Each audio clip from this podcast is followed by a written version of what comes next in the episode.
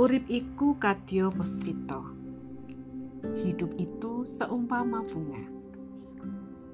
Sebuah prosa pendek dari buku Memandang Bulan Sabit, sehimpun prosa kontemplasi karya Ratna Agustina.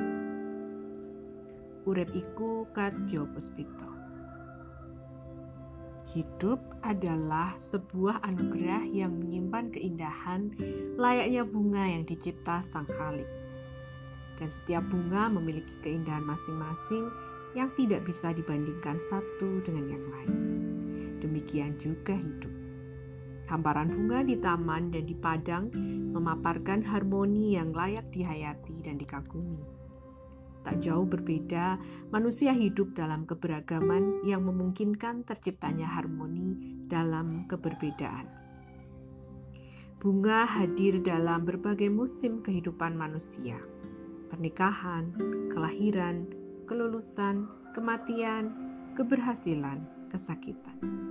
Mereka hadir baik dalam suasana suka maupun duka, menjadi penambah suntikan semangat maupun pelipur lara.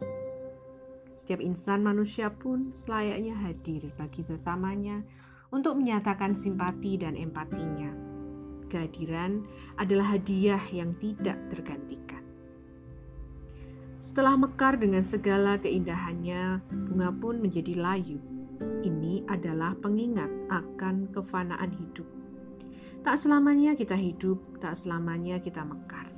Yang menjadi penting adalah sejauh mana kita mekar dengan maksimal dalam rentangan waktu kehidupan ini menjadi berkat bagi sesama.